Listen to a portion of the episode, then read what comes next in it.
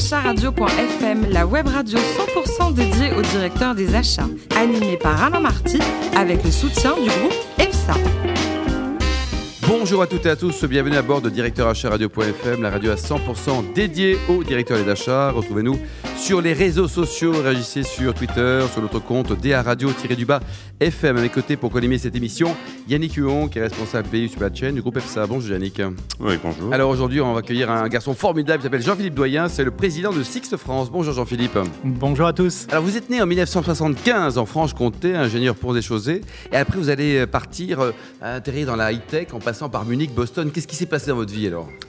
Bah oui, il s'est passé que j'ai eu la chance de commencer ma carrière dans une petite euh, PME qui m'a confié euh, les rênes de son développement international et je suis parti notamment, entre autres, aux États-Unis pour euh, créer sa filiale après avoir développé le marché allemand, en effet. Et alors la vie à Munich, matin, midi et soir, c'était comment? Racontez-nous. Alors j'ai fait aussi une année d'études à Munich. Alors la vie à Munich, moi je me rappelle notamment des, jeudis où on n'était on pas forcément très assidus en cours, mais on allait skier. on peut le dire maintenant, il y a prescription. On peut le dire maintenant, il y a prescription, mais d'octobre à avril une super saison de ski. Et euh, non, la vie est douce euh, à Munich, on, vit bien. Et la vie à Boston pendant deux années, c'est ça? Ah oui, j'ai adoré également. Alors c'est vrai que Boston, c'est à la fois les États-Unis et puis en même temps quand même une ville dans laquelle les Européens euh, se sentent bien. Vous connaissez Boston, Yannick, ou pas? Pas du tout. Il faut y aller, il faut y aller à Boston, quoi. Oui, ouais, non, jolie ville. Et alors cette boîte dans la high-tech, elle s'appelait comment? Elle était cotée en bourse, c'est ça? Elle s'appelait Integral Media et effectivement, elle a été cotée en bourse. Alors on est passé, c'était une époque formidable où il y avait beaucoup d'argent disponible pour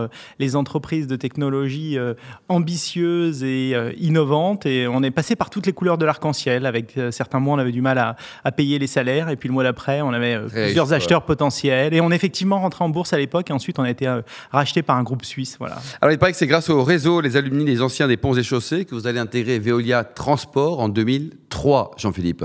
C'est vrai, c'est vrai, c'est vrai. C'est Antoine Frérot à l'époque qui euh, j'avais écrit Antoine Frérot, euh, donc l'actuel euh, patron du groupe Veolia, qui était à l'époque le patron de la branche transport de, Veolia et qui avait eu la gentillesse non seulement de, de, répondre gentiment à mon petit email, parce que quand la petite société pour laquelle je travaillais donc, a été rachetée par cette société suisse, je me suis dit que j'avais envie de rentrer en France et, et j'ai regardé dans l'annuaire des ponts des gens qui avaient des métiers qui ressemblaient Il y a des gens très bien quand même. Il y a combien d'alumni d'ailleurs chez les, dans, les diplômés de, des ponts et chaussées ah, Je ne saurais pas dire exactement. Je sais qu'on était promos d'une petite centaine. Oui.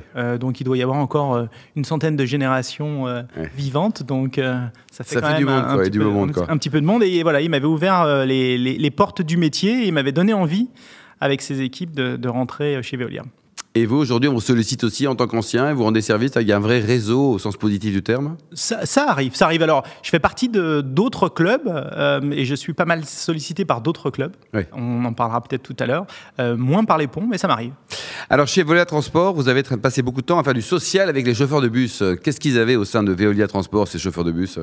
Oui, alors évidemment, c'est euh, un, métier, euh, transport de voyageurs, euh, dans, dans, lequel la, dimension sociale est, importante parce qu'on a beaucoup d'équipes qui sont confrontées à des journées de travail pas toujours faciles, des problématiques de, de prévention, de sécurité. Donc, et quand on est patron d'un centre de transport, on est à la fois en charge de faire plaisir à son client, qui est souvent la collectivité, donc assurer la continuité du service public et en même temps assurer aussi à la la fois le plaisir au travail, mais aussi la sécurité de nos collaborateurs qui se font parfois euh, embêter sur le terrain. Et donc c'est tirer dessus. Enfin bon, voilà, exactement. Chaud, ouais, on a, il m'est arrivé effectivement de de euh, aller au, secours de certains de mes collaborateurs qui s'étaient retrouvés euh, dans des bus dans lesquels on, avait des clients qui manœuvraient plus avec le, fusil qu'autre chose. Donc effectivement, des, des, hein. des, soirées un peu compliquées. Ouais. Prenez le bus souvent, Yannick, ou pas? Jamais.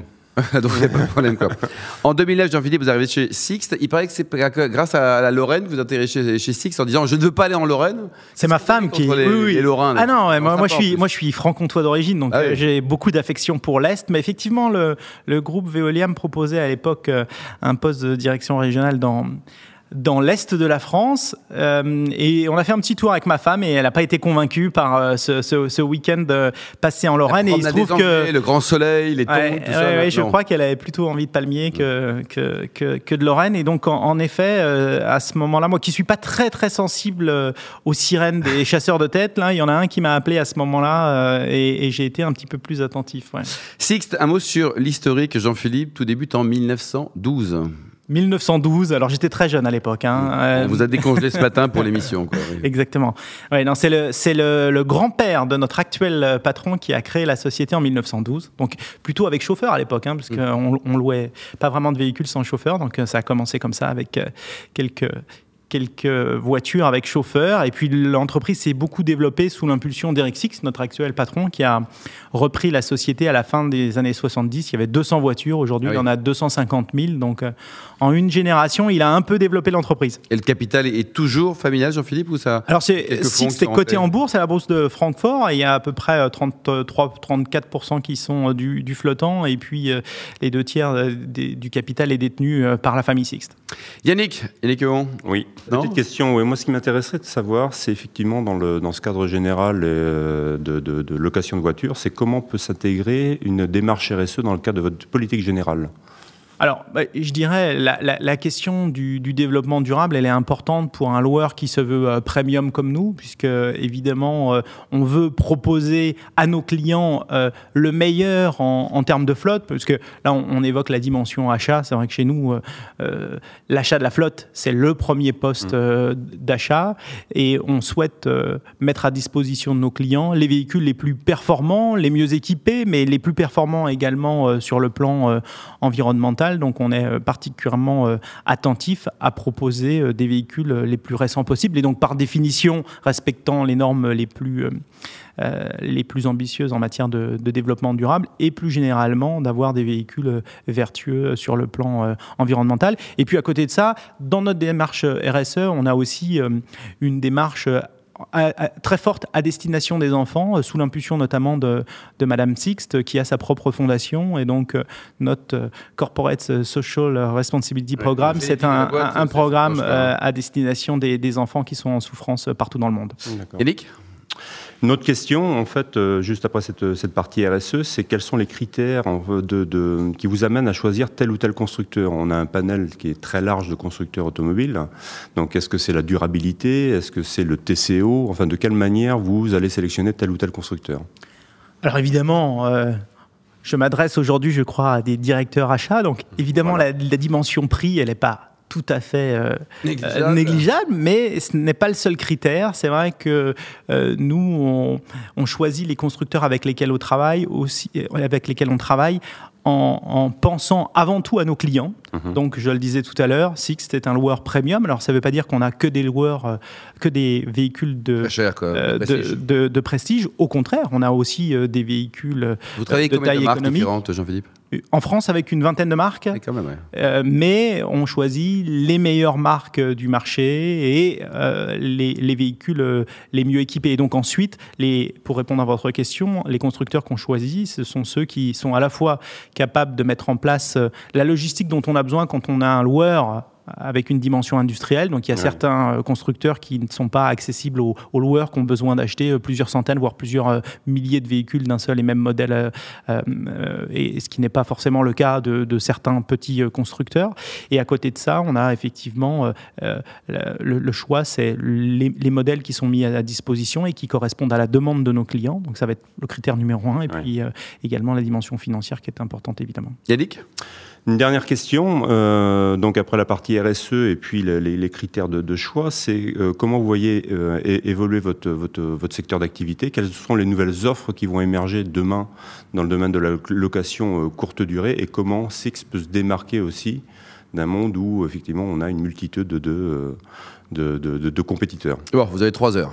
Alors voilà, il me faudrait, il me faudrait trois heures en un mot. Alors je crois qu'on est le, secteur de la mobilité d'une manière générale, il va beaucoup évoluer, à la fois beaucoup plus de digitalisation. Aujourd'hui, on est capable de proposer des véhicules, en plus des véhicules qui sont disponibles à notre comptoir, on est capable de proposer des véhicules en libre service, hein, sans forcément passer par la case comptoir ou des offres d'autopartage comme on le fait euh, dans certaines parties du, du globe. Je crois que le véhicule autonome, d'ici euh, quelques années, il va aussi complètement euh, révolutionner notre secteur d'activité. Vous savez que chez Six, on propose à la fois des véhicules sans chauffeur, que ce soit d'une minute à plusieurs années, puisqu'on on, propose de l'autopartage, de la location de voitures euh, dites traditionnelles, de la location longue durée, ce qu'on appelle communément le leasing, mais aussi des solutions euh, de transport euh, avec chauffeur, que ce soit sous forme de solutions dites de, de, VTC premium ou, ou, bien de services limousine. Et je crois que tous ces métiers vont finalement un jour fusionner, puisque le jour où le véhicule sera,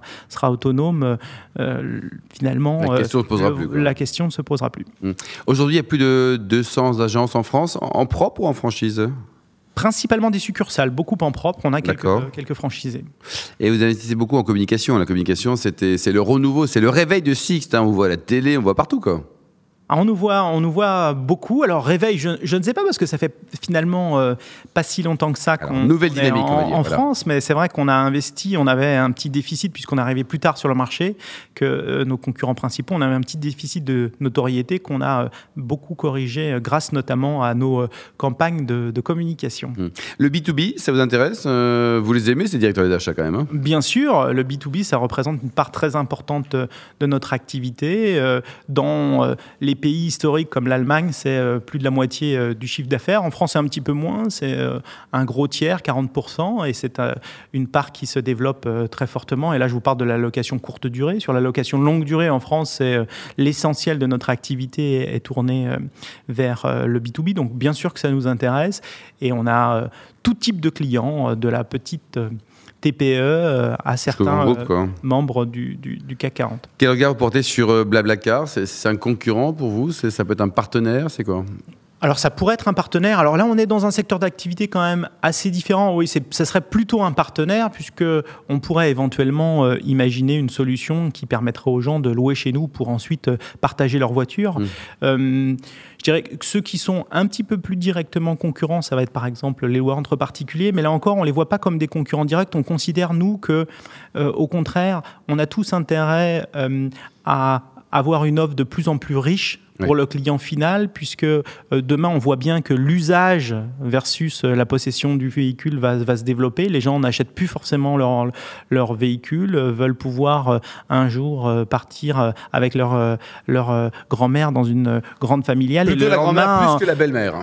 Voilà, mais le lendemain, peut-être emmener belle-maman dans un joli cabriolet. voilà. Et on voit donc de plus en plus de clients qui ne possèdent plus de voiture et qui ont recours à différentes formes de, de mobilité dont la location traditionnelle. Et donc, on se dit que les blablacars, les loueurs entre particuliers, l'autopartage, etc., toutes ces formes de mobilité participent plutôt à développer notre marché dans l'ensemble. Et vous, à titre personnel, vous aimez le foot?